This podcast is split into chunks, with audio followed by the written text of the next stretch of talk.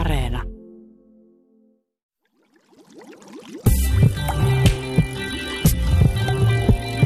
Tiede ykkönen. Tutkijoilla on tällä hetkellä melkoisen hyvä käsitys siitä, millainen on ollut maailmankaikkeuden historia.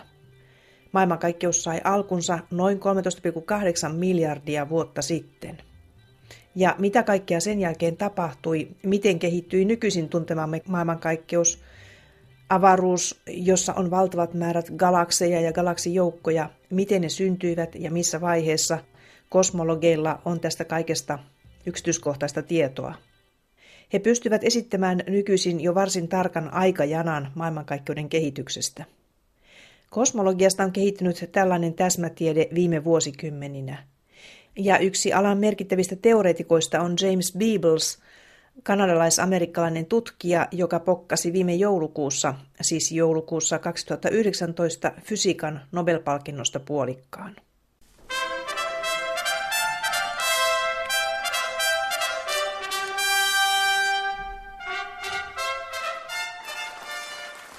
James Peebles on tiettävästi ensimmäinen puhdas kosmologian teoreetikko, joka palkittiin Nobelilla. Hiukan myöhään hän sen palkinnon nyt sai, mutta tämä on sikäli kiinnostava palkinto, että sitä voi kuvata elämäntyöpalkinnoksi, jollaisia Nobelin palkinnot eivät yleensä ole. Yleensä palkitaan Nobelilla tietystä havainnosta, löydöstä tai jonkin mekanismin selvittämisestä esimerkiksi, mutta nyt Peebles palkittiin lukuisista teoreettisista töistään vuosikymmenten varrella.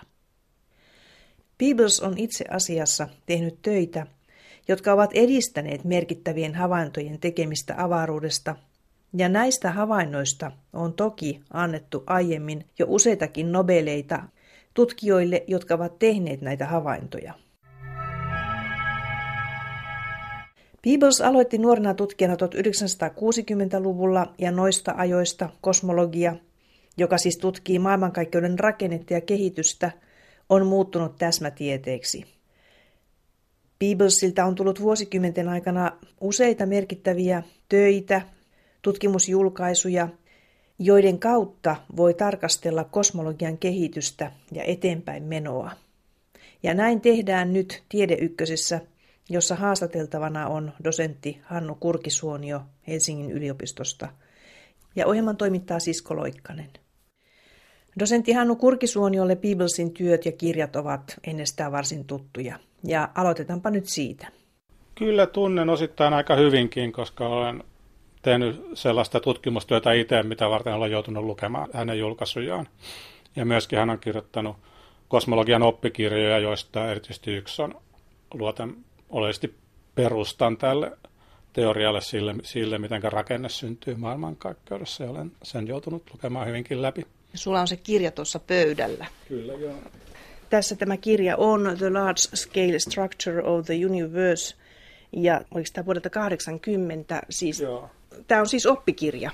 Se on oppikirja, jo aika edistynyt, että sitä ei ehkä näin kurssikirjana välttämättä käytetä, mutta henkilöt, jotka tekevät tämän asian piirissä tutkimusta, niin monet ovat sen tutkimuksen alkuvaiheessa lukeneet läpi oppiakseen tämän, että miten tätä tehdään. Hän on Princetonissa työskennellyt. Minkälainen paikka on tämä Princeton tämän alan tutkimuspaikkana, siis kosmologiassa? No Princeton on yksi Amerikan huippuyliopistoja ja siellä on kyllä kosmologiaa tehty jo Albert Einsteinista lähtien, että se on kyllä tärkeitä kosmologian tutkimuspaikkoja. Mutta Einstein oli siinä, siinä instituutissa töissä, mutta hän on yliopistossa. Että on, siellä on ilmeisesti kosmologiaryhmä myös siellä Princetonin yliopistossa. Kyllä on, ja ne nyt sijaitsevat siinä kampuksella lähekkäin, että ne vuorovaikuttavat keskenään tämä instituutti ja tämä yliopisto.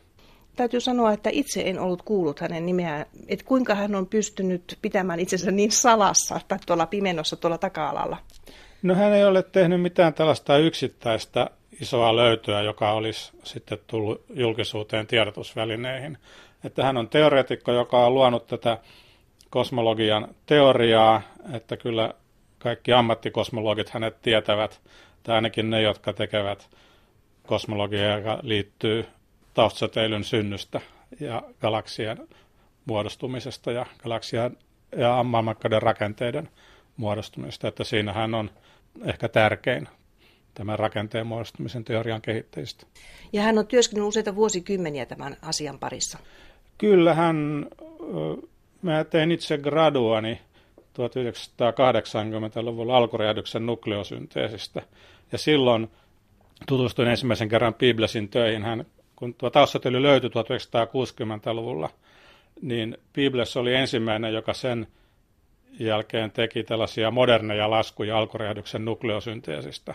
Että niitä laskuja pystyttiin täsmällisesti tekemään vasta sen jälkeen, kun tämä taustatyöli oli löytynyt ja sen lämpötila oli mitattu. Ja Peebles teki tällaiset ensimmäiset modernit laskut. Eli tämä oli kuudenkymmenenluvun loppupuolta, eli siitä nyt on mitään viisikymmentä vuotta yli. Tuossa viittasit tuohon tuhatyhdeksänsataakuusikymmentälukuun, niin Penzias ja Wilson mittasivat, tekivät mittauksia, he olivat radioastronomeja, he tekivät mittauksia tuhatyhdeksänsataakuusikymmentäneljä ja löysivät, kohina ei ollut normaalia kohinaa heidän mielestään, vaan siinä oli jotakin erityispiirteitä ja he jäivät ihmettelemään sitä, mistä siinä oli kysymys, ja sitten siinä kävi niin, että he ottivat yhteyttä kai tähän Peeblesiin ja sitä kautta sitten löytyi tämä taustasäteily. Eli oliko Peebles siinä vaiheessa jo tehnyt tällaisia teoreettisia laskuja, joissa, joissa hän osoitti, että tällaista on? No Peebles ei ollut julkaissut tästä aiheesta vielä. Peebles hän oli hyvin nuori silloin. Hän kuului Princetonissa Robert Dicken kosmologian tutkimusryhmään. Tämä Dicke oli tämä ryhmän johtaja. Ja tämä Dicke oli tutkinut tätä asiaa. Ja itse asiassa tämä taustasäteily olemassaoloa ennustettiin jo tuhatyhdeksänsataaneljäkymmentäluvulla. Se oli Gamov ja Alfer ja Herman tekivät siihen liittyviä tutkimusta ja julkaisuja jo tuhatyhdeksänsataaneljäkymmentäluvulla. Mutta sitten tämä taustasäteilyn löytyminen, niin täsmäsi tätä tilannetta huomattavasti, kun saatiin tämä lämpötila mitattua. Dicken ryhmä oli suunnitellut, että he voisivat itse tehdä tällaisen kokeen, missä he yrittäisivät rakentaa instrumentti, jolla he yrittävät havaita tätä taustasäteilyä, mutta Penzias ja Wilson ehtivät ensin, joten heidän ei sitä sitten tarvinnut tehdä. Mutta siis Penzias ja Wilson siis itse eivät ymmärtäneet, mistä on kysymys, ja sitten samassa lehdessä heidän julkaisunsa kanssa julkaistiin sitten tämä Princetonin tutkimusryhmän julkaisu, missä oli Dicke ja Peebles ja kaksi muuta roolia Wilkinson tekijöinä, jossa sitten selitettiin, että tämä kohina, mitä he havaitsevat, on tätä alkurehdyksessä syntynyttä taustasäteilyä. Ja se oli siis ensimmäinen tämmöinen ihan kunnon havainto tästä. Epäsuoria havaintoja oli tehty aikaisemmin sillä tavalla, että oli havaittu jotakin avaruudessa olevia molekyylipilvien lämpötiloja ja muita, joista sitten jälkikäteen pystyttiin sitten sanomaan, no itse asiassa tässä näkyy tämä taustasäteilyn vaikutus, mutta ei sitä silloin, silloin ymmärretty, että kyllä se, se löytyi nyt tässä, kun Penzias ja Wilson sen havaitsivat ja sitten Dicke ja Peebles sen selittivät. Kuinka selvä signaali se oli sitten? Tämä taustasäteily. No se oli tällainen, no se nyt näyttäytyi kohinana tässä instrumentissa, koska he mittasivat vain yhdellä aallonpituudella. Jos olisi mitanneet useilla aallonpituudella, niin he olisivat saaneet sitä spektrinkin. Että se nyt ei ehkä sinänsä aluksi ollut selvä, se oli vain se, että sillä ei ollut mitään muuta selitystä ja siihen ei mikään, mitä sillä instrumentille tehtiin, niin vaikuttanut siihen.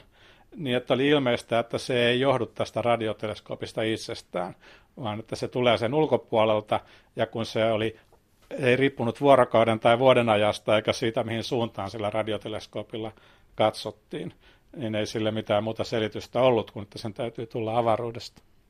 Tarkkaa työtä joka tapauksessa, siis täytyy olla hyvin tarkkana, kun huomaa tuollaisen ja sitten alkaa epäillä, että mistä tässä on kysymys ja voisin kuvitella, että helposti ajattelee, että se on todellakin laitevirhe eikä mikään oikea signaali.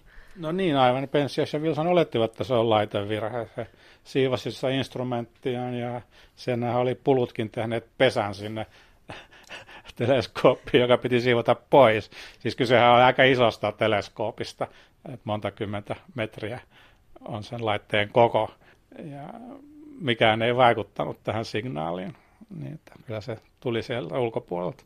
Ja niin sitten kävi, että Bellin laboratorion tutkijat Arno Penzias ja Robert Wilson palkittiin vuonna tuhatyhdeksänsataaseitsemänkymmentäkahdeksan fysiikan Nobel-palkinnon puolikkaalla kosmisen mikroaaltotaustasäteilyn löytämisestä.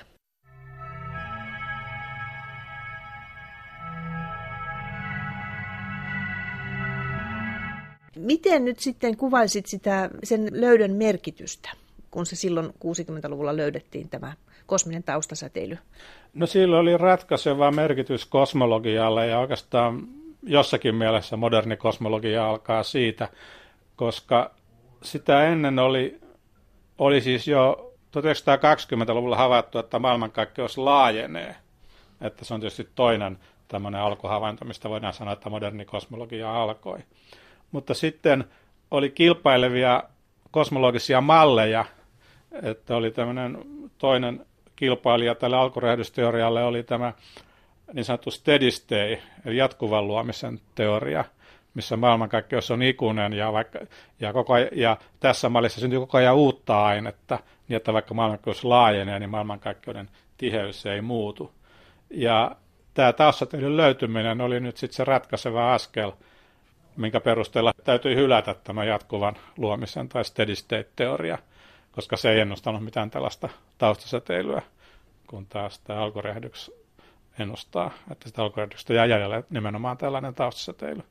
Ja sitten kun saatiin tämä taustasäteilyn lämpötila mitattua tarkasti, niin se kiinnitti yhden parametrin se alkuräjähdyksestä, eli mikä on, voitiin kiinnittää lämpötila ja tiheyden suhde, mikä teki mahdolliseksi tehdä sitten täsmällisiä laskuja siitä, miten esimerkiksi ydinreaktiot sujuivat alkuräjähdyksessä. Eli voitiin siis alkaa laskea tavallaan tätä maailmankaikkeuden historiaa tarkemmin? Kyllä nimenomaan, ja nämä oli nimenomaan näitä Peeblesin laskuja sitten, mitä Peebles sitten heti tämän jälkeen rupesi tekemään. Että nämä taustasäteilyn alkuperäiset ennustajat, Gamov ja Herman ja Alfer, niin he olivat jo tehneet tällaisia laskuja, mutta kun heillä ei ollut tietoa siitä, mikä tämä lämpötila on, niin heillä oli siinä hirveästi vapautta, ja he esittivät, että olisi kaikki alkuaineet syntynyt alkuräjähdyksessä. Mutta nyt kun päästiin tekemään näitä täsmällisiä laskuja, kun tämä lämpötila oli tiedossa, niin sitten Peebles osoitti, että siinä syntyy ainoastaan näitä keveitä alkuaineita, heliumia, liittiumia ja vedyn isotoppia.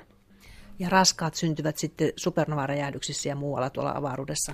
Se on ihan eri juttu tietysti. Kyllä, että muuta alkuaineet on syntynyt sitten paljon myöhemmin sen jälkeen, kun tähdet olivat syntyneet. Että niitä syntyy tähdissä ja supernova-räjähdyksissä ja neutronitähtien törmäyksissä.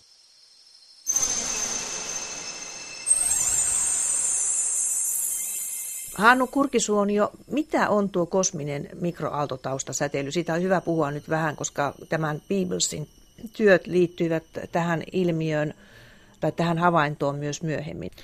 No se on mikroaaltosäteilyä, joka tulee kaikista suunnista yhtä voimakkaana. Se syntyi alkuräjähdyksessä. Alkuräjähdyksessä aine oli aluksi hyvin tiheää ja tasaisesti jakannutta ja kuumaa. Ja se on tämän alkuräjähdyksen kuuman aineen lämpösäteilyä, joka sitten kun alkuräjähdyksen täyttänyt plasma muuttui kaasuksi noin neljänsadantuhannen vuoden ikäisessä maailmankaikkeudessa, niin sen jälkeen tämä lämpösäteily on päässyt etenemään vapaasti. Ja maailmankaikkeuden laajenemisen vuoksi se on sitten jäähtynyt se säteily ja sen aallonpituus on kasvanut. Että silloin syntyessään neljänsadantuhannen vuoden ikäisessä maailmankaikkeudessa se oli näkyvää tällaista oranssinpunaista valoa, että hyvin kuuma kappale hohtaa tämän värisenä. Mutta nyt se on jäähtynyt sitten mikroaalloiksi ja aallonpituus on millimetrin luokkaa, eli sitä voidaan havaita radioteleskoopilla. Eli se aallonpituus on venynyt, kun maailmankaikkeus on laajentunut? Kyllä, maailmankaikkeus on laajentunut noin tuhatkertaiseksi siinä aikana, kun se on tuolla avaruudessa kulkenut, niin että aallonpituus on muuttunut mikrometrin suuruusluokasta millimetrin suuruusluokkaan. Sanoit, että tämä mikroaaltotaustasäteily syntyi itse asiassa siinä alkutilanteessa, kun maailmankaikkeus syntyi. Ja sitten neljäsataatuhatta vuotta meni, kun maailmankaikkeus oli neljäsataatuhatta vuotta vanha, niin sitten tämä säteily pääsi ikään kuin vapaasti etenemään täällä tilassa. Niin oliko se jonkunlaisena vankina se säteily siinä ne neljäsataatuhatta ensimmäistä vuotta? No ne neljäsataatuhatta ensimmäistä vuotta niin aine oli plasmana, eli tarkoittaa, että atomit olivat rikki, oli erikseen protoneita ja erikseen vapaita elektroneja. Ja valo siroaa vapaista elektroneista niin, että... että se varhaisen maailmankaikkeuden aine ei ollut läpinäkyvää. se kulki niin kuin pilvessä, poukkoili valo siellä edes takaisin. neljäsataatuhatta vuotta kun oli kulunut, niin fotonit pääsivät kulkemaan. Fotonit pääsivät vapaasti kulkemaan. Ne eivät enää vuorovaikuttaneet voimakkaasti aineen kanssa, joten että alussa rakenteet ei päässyt muodostumaan. Siis painovoimahan muodostaa nämä rakenteet, se vetää enemmän ainetta ainetihentymiin. Mutta aluksi niin tämä poukkoilevan valon paine esti tämän. Ja sitten kun maailmankas muuttui läpinäkyväksi, niin sen jälkeen se säteily ei enää estänyt näitä rakenteiden muodostumista. Ja tämä rakenteiden muodostuminen alkoi sitten sen jälkeen, kun taas säteily vapautui. Minkälaisia rakenteita siinä ensimmäisenä syntyi? Tämäkin on niitä asioita, mitä Peebles on sitten tutkinut, että se oli tuhatyhdeksänsataakahdeksankymmentäluvulla oleellinen kysymys, että mietittiin, että syntyivätkö ensin suuret rakenteet vai ensin pienet rakenteet. Siis suurilla rakenteilla tarkoitetaan galaksijoukkoja ja superjoukkoja, ja pienemmät rakenteet on sitten vaikka yksittäisiä galakseja. Ja tuhatyhdeksänsataaseitsemänkymmentäluvulla alkoi olla ilmeistä, että galakseja massaa dominoi niin sanottu pimeä aine, josta ei sitten tiedetty, mistä hiukkasista se koostuu. Ja puhuttiin sitten kylmästä pimeästä aineesta ja kuumasta pimeästä aineesta, tarkoittaen sitä, että kuuma pimeä aine olisi jotakin hiukkasia, jotka liikkuvat suurilla nopeuksilla, ja kylmä pimeä aine hiukkasia, jotka liikkuvat pienillä nopeuksilla, ja ne vaikuttaa rakenteen syntyyn niin, että tällainen kuuma pimeä aine estäisi pienten rakenteiden synnyn.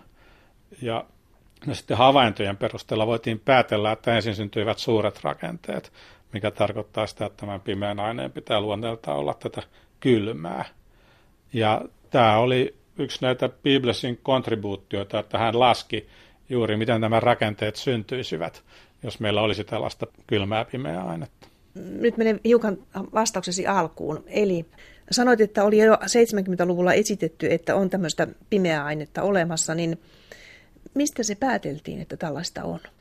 No ihan ensimmäinen löytö oli jo tuhatyhdeksänsataakolmekymmentäluvulta, kun havaittiin, että galaksijoukot, galaksijoukoissa galaksit liikkuvat liian suurella nopeudella verrattuna siihen, kuinka paljon massaa ajateltiin galaksijoukossa olevan. Niin että vaikutti siltä, että galaksien pitäisi karata näistä galaksijoukoista, kun ne liikkuvat niin suurella nopeudella. Ja ainoa selitys sille, että ne eivät karkaa, että sillä täytyy olla paljon enemmän massaa. Mutta mistä tämä massa on peräisin, niin se oli sitten epäselvää. Ja sitten tuhatyhdeksänsataaseitsemänkymmentäluvulla tutkittiin galaksien pyörimistä. Ja todettiin, että galaksit pyörivät liian suurella nopeudella verrattuna siihen, kuinka paljon ajateltiin galakseissa olevan massaa. Eli jos se massa arvioidaan näkyvien tähtien perusteella, että tämä massa ei riitä pitämään galaksia koossa, jos se pyörii niin vinhasti. Ja, ja siihen sitten tämä sanottiin, että no tässä siellä täytyy olla jotakin muuta ainetta tämän näkyvän aineen lisäksi, joka sitä painovoimallaan pitää koossa, eli tätä pimeää ainetta. Ja siihen siis tosiaan tähän pimeään aineeseen tarttui myös Peebles. Kyllä, Peebles on nimenomaan teoreetikko, että hän nimenomaan teki näitä tarkkoja laskuja siitä, että miten se rakenteen muodostuminen sitten tapahtuu, jos on kylmää pimeää ainetta. Osoitti, että tämä on yhtäpitävää sen kanssa, mitä me havaitaan, miten, minkälaisia rakenteita me havaitaan, on yhtäpitävää sen kanssa, että niistä vastuussa on ollut nimenomaan erityisesti tämä kylmä pimeä aine. Kun katselee hänen kirjojaan, niin niissä on yhtälöä yhtälön perään, mutta siis käyttikö hän jatkuvasti saatua havaintotietoa apuna, kun hän kehitteli näitä teorioita? No kyllä, sitä teorialaskuja tietysti pitää verrata havaintotuloksiin, ja, ja pontimena lähtökohtana laskuille tietysti oli, että oli näitä havaintoja, ja sitten tarvitaan teoriaa, johon näitä havaintoja voitaisiin verrata, ja hän sitten kehitti tätä, kehitti tätä teoriaa, ja tutki erilaisia spekulatiivisia vaihtoehtoja, mutta nimenomaan nämä oikeaksi osoittautuneet vaihtoehdot, niin niitä hän tutki myöskin.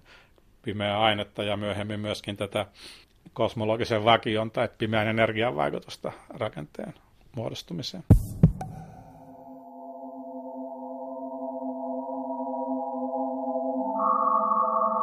Maailmankaikkeuden aineesta vain mitättömän pieni osa on tunnettua näkemämme ainetta. Sitä on vain noin viisi prosenttia kaikesta maailmankaikkeuden aineesta. Siis todella vähän.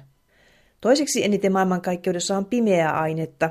Sitä olisi nykytietämyksen mukaan noin kaksikymmentäseitsemän prosenttia. Mitä tämä pimeä aine on, sitä ei vielä tiedetä. Kaikkein eniten on pimeää energiaa, joka selittäisi kaikkeuden aineesta peräti kuusikymmentäkahdeksan prosenttia. Pimeä energia täyttäisi koko maailmankaikkeuden, mutta siitäkään ei oikein tiedetä, mitä se on, eikä olla varmoja, onko sitä olemassakaan. Pimeä energia on erittäin suuri tutkimuksen haaste tämän päivän kosmologiassa. James Peebles on työskennellyt näidenkin aiheiden kimpussa. Tuo pimeä energia on sidoksissa myös niin sanottuun kosmologiseen vakioon, joka on peräisin Einsteinilta. Dosentti Hannu Kurki-Suonio Helsingin yliopistosta. Jo Einstein esitti tätä kosmologista vakiota aikanaan. Hän, hän esitti sen selitykseksi sille, minkä takia maailmankaikkeus ei romahda kasaan, mutta hän ei vielä silloin tiennyt, että maailmankaikkeus laajenee. Sitten kun havaitaan, että maailmankaikkeus laajenee, niin Einstein hylkäsi tämän kosmologisen vakion. Kosmologinen vakio on tällainen lisäys yleiseen suhteellisuusteoriaan, joka edustaa eräänlaista hylkivää painovoimaa, eli tavallaan painovoiman vastakohtaa. Ja se ensimmäinen sovellus oli, että se estäisi maailmankaikkeusta romahtamasta kasaan. No sitten kun maailmankaikkeus havaittiin laajenemaan, niin ajateltiin, että ei tarvita tätä, mutta sitten alkoi olla erilaisia ongelmia kosmologiassa. Esimerkiksi se, että arvioitu maailmankaikkeuden ikää tuntuu olevan lyhempi kuin vanhimpien tähtien päätelty ikä. Ja sitten tämä Peebles oli laskenut tämän rakenteen muodostumista. Ja siinäkin oli tämä ongelma, että tässä taustasäteilyssä niin me havaitaan nämä varhaisen maailmankaikkeuden pienet rakenteet, joista sitten painovoimavaikutuksesta on syntynyt myöhemmin nämä nykyiset rakenteet painovoiman voimistamina. Ja nyt taustasäteilyssä ne on niin heikkoja ne rakenteet, että tuntuu ihmeelliseltä, että mitenkä näin heikoista rakenteista ehtisi syntyä nämä nykyään havaitut voimakkaat rakenteet, galaksijoukot. Ja tässä sitten auttoi tämä kylmäpimeä aine, se edistää tätä rakenteen muodostumista. Ja tämä oli yksi näitä Peeblesin kontribuutioita, että hän näytti, miten se saadaan toimimaan, jos meillä on tätä kylmää pimeää ainetta. Mutta sitten tarkempi laskujen vertailuhavaintoihin osoitti, että, että tässä saatiin tavallaan tällainen tekijän kymmenen korjaus tähän, kun lisättiin tämä kylmäpimeä aine. Mutta sitten näytti siltä, että nyt tämä tulee itse asiassa, tuli tekijä kaksi liikaa tavallaan, että nyt rakenteet ei ole kuitenkaan niin voimakkaita tai nopeasti muodostuneet kuin tämä kylmänpimeän aineen vaikutuksesta. Ja sitten tarvittiin vielä joku lisäelementti vähän jarruttamaan kuitenkin tätä rakenteen muodostumista, että havainnot aivan tarkalleen vastaisivat teoriaa. Ja tässä auttaa nyt sitten, jos meillä on tämä kosmologinen vakio, joka, joka sitten kiihdyttää maailmankaikkeuden laajenemista, mikä hidastaa, hidastaa rakenteiden muodostumista. Eli hän otti sen uudestaan käyttöön? Kyllä, ei, ei hän ollut ainoa, että tämä kosmologinen vakio aina silloin tällöin tutkittiin erilaisissa tutkimuksissa, että mitähän tämä vaikuttaisi, jos meillä olisi, tämä, olisi kuitenkin tämä kosmologinen vakio. Mutta hän oli siinä keskeisessä vaiheessa, sitä esitti juuri siinä vaiheessa, kun että tämän ikäongelman ratkaisemiseksi sitä ehkä esitti joku muu, mutta kun Peeblesin erikoisala oli tämä rakenteiden muodostuminen, niin hän nimenomaan näytti sen, että tämä kosmologinen vakio auttaa paremmin, auttaa tämän rakenteiden muodostumisen teoriaa sillä tavalla, että se vastaa paremmin havaintoja. Se on semmoinen seikkailija tuo kosmologinen vakio. Nykykosmologiassa se on siis vaalassa olevaa ajattelua, että pimeä energia liittyisi siihen. Pimeä energia on tällainen yleiskäsite, josta tämä kosmologinen vakio on sitten erikoistapaus, että pimeä energia on niin kuin yleisempi käsite, että meillä on, on jotakin tuolla, joka kiihdyttää maailmankaikkeuden laajenemista. Ja kosmologinen vakio, jota voidaan myös kutsua tyhjiöenergiaksi, niin on kaikista yksinkertaisin versio siitä energiatiheys, joka on aina ja kaikkialla sama. Niin se pimeä energia koettaisiin ikään kuin tämmöisen tyhjän tilan energiaksi tai avaruuden, avaruudessa olevan tyhjän tilan energiaksi, niin kuin se voidaan ajatella? Se voidaan tulkita näin. fysiikassahan normaalisti voidaan mitata vain energiaeroja, joten tämä tyhjön energiatiheyttä ei sinänsä voi mitata, mutta se voidaan ajatella, että se on selitys tälle maailmankauden laajenemisen kiihtymiselle. Toisaalta se voidaan myöskin sanoa, että tämä on vain tällainen yhtälöihin lisätty vakio, joka ei tarkoita mitään muuta, että se on vain korjaus tähän painovoimalakiin. Ja sitä ei pysty oikeastaan, tämä on tulkinta. Tämä voidaan tulkita kahdella tavalla ja sitä ei pystytä havainnoilla osoittamaan, että mikä on se oikea tulkinta sen perimmäiselle luonteelle. Mutta sillä vakiolla on arvo? Sillä vakiolla on arvo, se määräytyy tästä, siis maailmankaikkeuden laajemmin on havaittu kiihtyvän. Ja tämä vakion arvo, jos se tulkitaan energiatiheytenä, niin se on hieman yli kaksi kertaa se, mikä on kaiken aineen keskimääräinen energiatiheys maailmankaikkeudessa. Onko jo Einstein esittänyt sille arvon? Kyllä Einstein tarvitsi sille arvon. Sen piti nimenomaan täsmälleen kumota aineen painovoima. Siihen aikaan Einsteinilla ei ollut tietysti mitään kovin hyvää käsitystä sille, tarkkaa lukuarvoa sille, mikä on maailmankaikkeuden ainetiheys. Mutta tämän kosmologisen vakion piti olla, olla sitten siihen tietyssä suhteessa täsmälleen kaksi kertaa niin paljon, että se kumoaisi tämän aineen painovoiman. Ja Peebles on käytänyt sitä samaa arvoa? No siis se lukuarvo on tietysti muuttunut, kun on täsmentyneet nämä arvot tästä maailmankaikkeuden tiheydestä.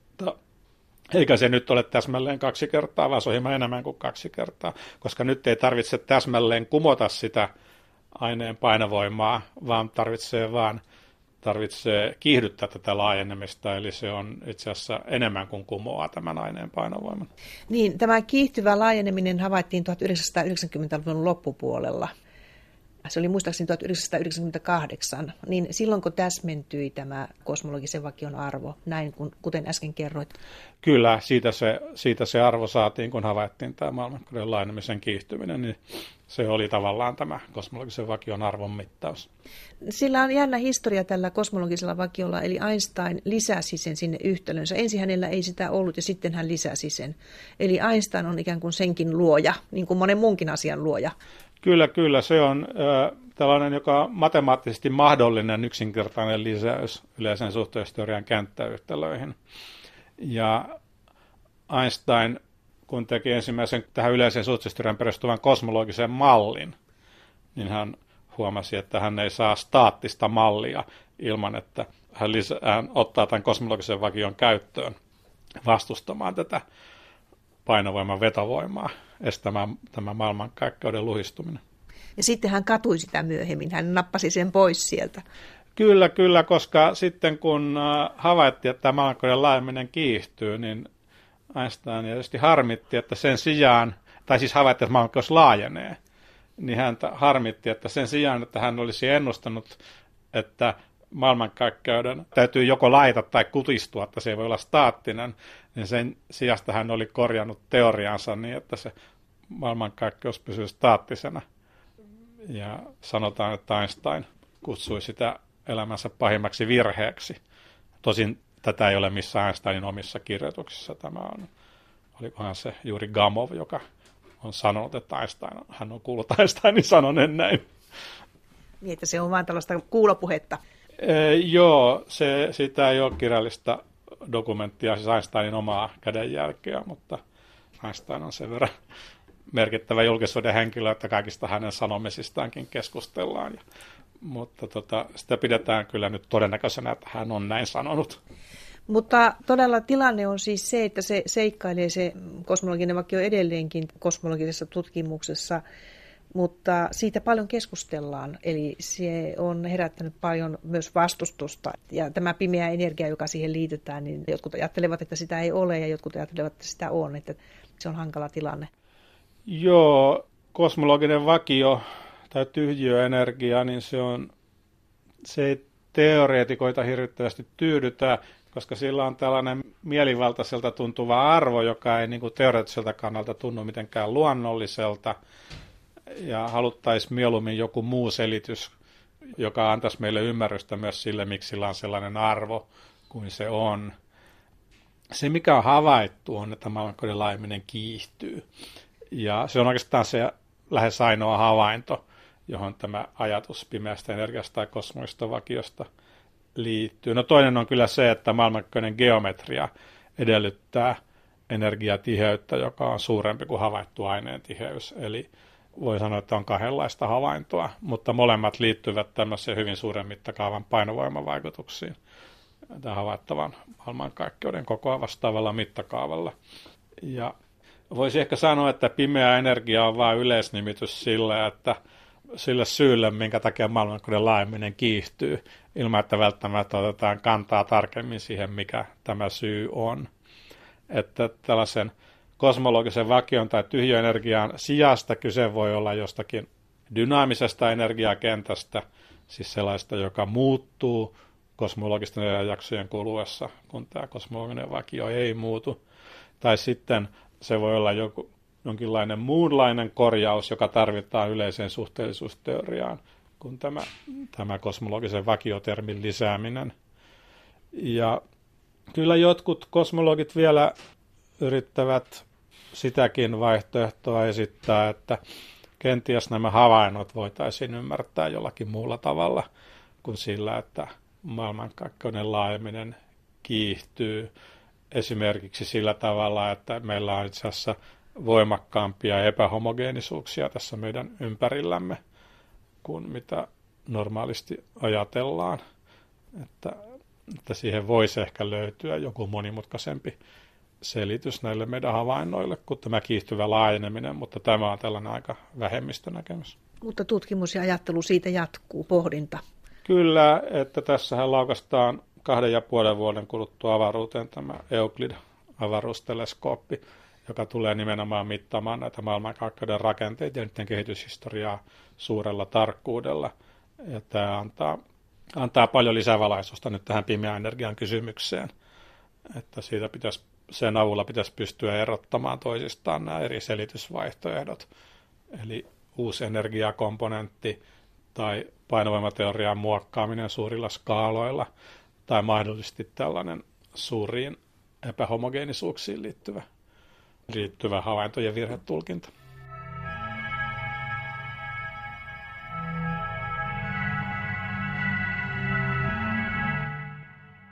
Tuossa jo äsken viittasit tai sanoit tuonkin asian, joka täällä Peeblesin töissä mainittiin. Siis hän työskenteli myös tämän avaruuden mallin parissa, eli Flat Universe, universumi, maailmankaikkeus.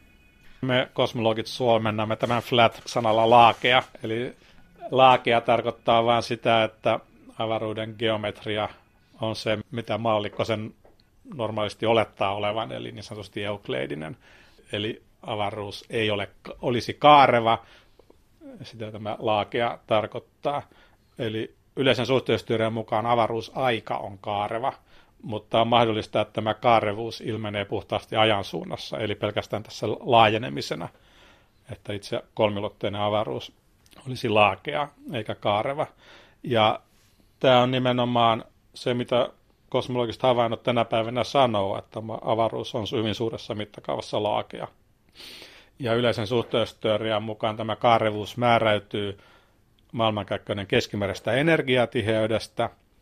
Ja että, että tämä kaarevuus häviäisi, niin se juuri edellyttää, että keskimääräinen energiatiheys on niin sanottu kriittinen tiheys, mikä taas on hieman yli kaksi kertaa niin paljon kuin havaittu aineen keskimääräinen tiheys maailmankaikkeudessa. Eli tähän t- tämä puuttuva osa, puuttuvan osan sitten täyttää tämä pimeä energia. Tämä laakeus-sana on hyvin monimutkainen ymmärtää. Litteä olisi jo helpompi, mutta laakea on aika hankala. No siis, jos me ajattelemme kaksulotteista pintaa, niin pöydän pinta tässä on laakea, kun taas pallon pinta on kaareva ja satulan pinta on toisella tavalla kaareva. Nyt me vain puhutaan kaksulotteisen pinnan sijasta kolmiulotteisesta avaruudesta. Ihminen ei pysty hahmottamaan mielessään kaarevaa kolmiulotteista avaruutta. Ihminen ajattelee avaruutta, niin hän ajattelee sen sellaisena kuin mitä me sitten kosmologit kutsumme laakeaksi. Että kaarevassa avaruudessa niin kaksi yhdensuuntaista viivaa tai kaksi yhdensuuntaista suoraa eivät pysy yhdensuuntaisena, vaan ne risteävät jossakin vaiheessa. Mutta eivät laakeassa? No laakeassa ne pystyvät olemaan yhdensuuntaisia ja vakioetäisyydellä toisestaan ja silti suoria. Vaikea tajuta tätä. Niin, ei tätä epäeuklidista geometriaa pysty niin kuin mielessään ajattelemaan, sitä pitää laskea. Eli se täytyy käsitellä yhtälöinä? Kyllä näin. Se matemaattisesti hallitaan ilman mitään, mitään ongelmia, mutta sen ajatteleminen intuitiivisesti on vaikea. Mutta siis Peebles tämänkin asian kanssa työskenteli? Tämä maailmankaikkeuden geometria vaikuttaa siihen, miten nämä rakenteet muodostuvat. Tämä on jälleen, tämä oli tähän Peeblesin erikoisala, että miten nämä rakenteet muodostuvat maailmankaikkeudessa. Ja maailmankaikkeuden geometria vaikuttaa siihen ja myöskin siihen, että miltä nuo kosmisen taustasäteilyn kirkkausvaihtelut näyttävät tänne, kun se valo on kulkenut tänne sen kaarevan tai laakean avaruuden halki. Että tämä kaarevuus toimii eräänlaisena linssinä ja ikään kuin suurentaa tai pienentää näitä siltä, mitä, miltä näyttää nämä rakenteet taustasäteilyssä. Vuonna tuhatyhdeksänsataakahdeksankymmentäyhdeksän NASA lähetti avaruuteen COBE-satelliitin, joka muutaman vuoden ajan mittasi kosmista taustasäteilyä. Taustasäteilyn lämpötilan arvoksi saatiin noin kaksi pilkku seitsemän kelviniä, eli tämä on kosmisen mikroaaltotaustan lämpötila. James Peebles oli päässyt omissa teoreettisissa laskuissaan melko lähelle oikeaa tulosta. Tuo taustasäteilyn lämpötila ei ole täysin tasaista, vaan siinä on hiukan lämpimämpiä ja viileämpiä alueita. Nuo erot ovat mitättömän pieniä, mutta noissa eroissa piilee maailmankaikkeuden isojen rakenteiden, kuten galaksien siemenet. COBE-satelliitin mittauksesta tehtiin jo aikoinaan tuhatyhdeksänsataayhdeksänkymmentäluvun alussa tarkka taivaan kartta, jossa lämpimämpiä ja viileämpiä alueita kuvattiin eri väreillä. COBEn tutkijat John Mather NASAsta ja George Smoot Kalifornian yliopistosta palkittiin fysiikan Nobelilla vuonna kaksituhattakuusi. Ja tässäkään yhteydessä Peeblesia ei vielä palkittu. Dosentti Hannu Kurki-Suonio. Tämä taustasäteily löytyi itse tuhatyhdeksänsataakuusikymmentäluvulla. No sitten pääteltiin, että siinä pitäisi olla pieniä kirkkauden vaihteluja, että se pitäisi olla hieman pieniä kirkkauseroja eri suunnissa, koska varhaisessa maailmankaikkeudessa on täytynyt olla pieniä tiheyseroja, jotta tämä rakenteen muodostuminen on päässyt alkuun. Ja Peebles sitten nimenomaan teki laskuja siitä, että kuinka voimakkaita näiden pitäisi olla. Ja sitten jos meillä ei olisi tämmöistä kylmää pimeää ainetta, niin niiden pitäisi olla voimakkaampia siellä taustasäteilyssä, jotta selittyisi, miten tämä nykyään havaittava rakenne on muodostunut. Ja sitten kun niitä ei löytynyt tällä tarkkuudella, tarvittiin vielä herkempiä instrumentteja, niin sitten sen jälkeen Peebles juuri esitti, että jos meillä on tätä kylmää pimeää ainetta, niin sitten ne saavat olla heikompia ne taustasäteilyn kirkkausvaihtelut. Ja sitten COBE lopulta ne löysi sitten suunnilleen sen voimakkuuksena kuin mitä Peebles oli esittänyt, että ne sitten olisivat. Sitä on esitetty oikein tarkka koko taivaan kartta, jossa väreillä on kuvattu sitä lämpötilaheilahteilua, mutta kuinka isoja ne ovat? Ne kuumimmat ja kylmimmät alueet poikkeavat muutaman sata mikrokelviniä, tästä keskilämpötilasta kaksi pilkku seitsemän kelviniä, eli ne suurimmat poikkeamat on noin yhden kymmenestuhannesosan poikkeamia. Nämä Peeblesin ensimmäiset laskut koski näitä kaikista suurimpia skaaloja, missä ne on niin kuin tekijän kymmenen heikompia. Eli, eli muutama kymmenen mikrokelvinia on tämmöiset suurilla, hyvin suuret kylmät ja kuumat alueet siinä taustasäteilyssä, niin keskimääräistä kylmempiä tai kuumempia. Siis todella hyvin pieniä ne erot. Kyllä, ja sen takia kesti monta kymmentä vuotta ennen kuin ne pystyttiin mittaamaan, että COBE-satelliitti mittasimme tuhatyhdeksänsataayhdeksänkymmentäluvun alussa, kun taustasäteily oli löytynyt jo tuhatyhdeksänsataakuusikymmentäluvulla. Tarvittiin se COBE, joka varmisti kaiken tämän tai näytti sen hyvin tarkasti. Kyllä, että täällä maan päältä on niitä pieniä vaihteluita vaikeampi mitata, kun ilmakehä häiritsee näitä mittauksia. Avaruudesta se pystytään tekemään helpommin näitä tarkkoja mittauksia. Kyllä ne on sitten myöhemmin pystytty myöskin maan päältä mittaamaan nämä korkealta, korkealla vuoristossa tai, tai tuolla etelänavalla, missä on vähemmän ilmakehää häiritsemässä. Onko siitä nyt riittävän tarkka kuva tällä hetkellä? Taustasäteilyn lämpötilavaihtelut mittasi tuo Euroopan avaruusjärjestön Planck-satelliitti hyvin suurella tarkkuudella tämän vuosikymmenen alkupuolella. Eli näitä lämpötilavaihteluissa ei juuri ole parantamisen varaa enää mittauspuolella. sen sijaan taas säteilyn polarisaatio haluttaisiin mitata vielä suuremmalla tarkkuudella. Mikä sen merkitys on? No, taustasäteilyn polarisaatiossa näkyy, näkyy hieman erilaisista asioista signaaleja. Siellä näkyy, sieltä saadaan paremmin esimerkiksi sellainen asia, että koska ensimmäisten tähtien valo ionisoituvan tähtien välisen aineen, joka sitten alkoi taas sirottaa taustasäteilyä. Ja tämä auttaisi meitä sitten tietämään paremmin, koska syntyy ensimmäiset tähdet ja galaksit. Ja toinen, mitä haluttaisiin nähdä tästä polarisaatiosta, on, että siihen vaikuttaa, jos alkuräjähdyksessä syntyy gravitaatioaaltoja, mitä ajatellaan. Että siinä niitä täytyy syntyä, mutta ei tiedetä kuinka voimakkaita. Ja jos ne pystyttäisiin havaitsemaan ja mittaamaan, kuinka voimakkaita gravitaatioaaltoja siinä syntyi, niin se auttaisi täsmentämään näitä maailmankaikkeuden aivan varhaisimpia vaiheiden teorioita. Eli tätä tullaan mittaamaan sitten jatkossa? Japanilaiset on lähettämässä kaksituhattakaksikymmentäluvun lopulla avaruuteen tällaisen Lightbird-nimisen satelliitin, joka keskittyy nimenomaan tähän taustasäteilyn polarisaatiomittauksiin. Peebles laski mikroaaltotaustan arvoksi kymmenen kelviniä täksi lämpötilaksi. Ja sitten kun COBE-satelliitti tuli, niin se mittasi, että se on kaksi pilkku seitsemän kelviniä se taustasäteilyn arvo. Ja sitten sitä annettiin Nobelin palkinto ja Peebles jäi jälleen vaille sitä Nobelia. Hän ei taaskaan saanut sitä, että tuli jo toinen kerta tämmöinen, jossa siis tavallaan hän oli mukana siinä, mutta ei saanut itse sitä Nobelia, vaan se annettiin muille. Niin, no, hän oli tehnyt teoreettisia laskuja. Nobel-komitea usein suosii havaitsijoita. Havaitsija tekee täsmällisen löydön. Teoreetikot tekevät kaikenlaisia laskuja.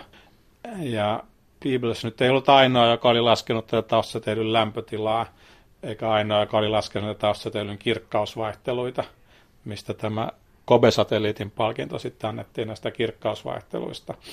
Peebles oli tehnyt siinä nyt ehkä sen keskeisimmän ja suurimman työn, mutta ei sillä tavalla missään tällaisessa yksittäisessä tilanteessa erottunut niin selkeästi.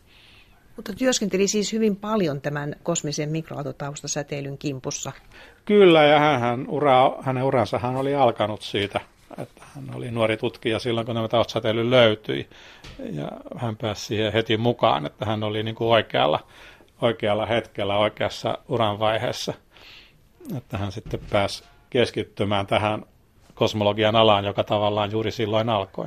Nyt sanotaan, että Peeblesin merkitys on juuri ollut siinä, että on pystytty maailmankaikkeuden historiaan katsomaan sillä tavalla, että nähdään, että miten siellä on näitä isoja rakenteita alkanut muodostua ja ikään kuin maailmankaikkeuden historiaan hänen töittensä vuoksi niin täsmätiedettä. Onko se näin? Vai onko se niin, että hän on ollut työryhmän jäsen, jossa on ollut muitakin ihmisiä tekemässä tätä työtä, koska ne on julkaisut, monethan ovat yhteistyönä syntyneet? Kyllä hän on ollut tässä keskeinen tekijä. Osa näistä julkaisuista hän on tehnyt yksin. Että, että silloin kuusikymmentäluvulla hän, hän oli juniorijäsen tässä Dicken työryhmässä. Mutta kyllä hän heti teki yksin näitä nukleosynteesilaskuja. Eli kyllä hän on tehnyt suuren osan tästä yksin. Että toki on normaalia, että työskennellään myös muiden ihmisten kanssa. Että, mutta ei hän ole sillä tavalla ollut muista riippuvainen. Ja varmaan tämä teoria olisi tullut kehitettyä ilmankin häntä, mutta hän on sitten ollut siinä etulinjassa vetämässä sitä eteenpäin, että se olisi tapahtunut myöhemmin ilman häntä. No, jos ajatellaan kosmologian teoreetikkoja, niin onko muita kosmologian teoreetikkoja esimerkiksi palkittu Nobel-palkinnolla? Nyt kyllä tulee mieleen lähinnä näitä havaitsijoita näistä kosmologian Nobel-palkintojen saajista, että teoreetikoita on palkittu tuolla hiukkasfysiikan puolella, ja kuten Weinberg, ja, joka on kyllä tehnyt jonkin verran kosmologian teoriaakin, mutta on hiukkasfyysikko. Että ei nyt tule mieleen, että olisi oikeastaan puhtaita teoreetikoita muita palkittu kuin Peebles. Mitä sä ajattelet siitä, että hänet palkitaan vasta nyt? Että siis tämä on elämäntyöpalkinto, ja Nobel ei, Nobelin palkintoa ei yleensä anneta elämäntyöpalkintona, vaan palkintona jostakin löydöstä, joka voi olla havainto tai teoreettinen. Higgsin hiukkanen oli teoreettinen ennustus ja Higgs, Peter Higgs palkittiin siitä. Eli teoreetikoitakin kyllä palkitaan, kun sitten se havainto tehdään. Mutta tuliko tämä liian myöhään tämä palkinto hänelle? Olisiko hänet voitu palkita jonkun työryhmän mukana jo aikaisemmin? Tämä on hieman poikkeuksellinen tämä Peeblesin palkinto, koska se ei ole mistään yksittäistä löydöstä. Ja sitä ehkä olisi ollut vaikea antaa, koska nämä hänen merkittävät kontribuutiot, niin mikään niistä yksinään ei kuitenkaan ihan erotu sellaisena Nobel-löytönä. Että toki tämän palkinnon olisi voinut antaa aikaisemminkin, koska nämä hänen työt on tehty kuitenkin ennen vuotta kaksituhatta nämä, mitkä, mitkä Nobel-komitea, onhan tehnyt sen jälkeenkin tutkimusta nyt kyllä muista, mutta nämä, mihinkä Nobel-komitea viittaa, ne on tehty ennen vuotta kaksituhatta. Mutta tämähän on toisaalta ei ole mitenkään poikkeuksellista, että Nobel-palkintoa joutuu odottamaan pitkään ja sen saa sitten hyvin vanhana, vaikka löytö on tehty paljon aikaisemmin. Että se vähän riippuu siitä, kuinka paljon on muita hyviä ehdokkaita, jotka kilpailevat tästä palkinnosta minäkin vuonna ja, ja sitten siitä, että missä vaiheessa sitten tämä joku löydön painoarvo sitten todella ymmärretään. Että kyllä tämä palkinnon olisi siis voinut antaa aikaisemminkin, mutta en näe, että sitä olisi voinut antaa mistään yksittäisestä asiasta.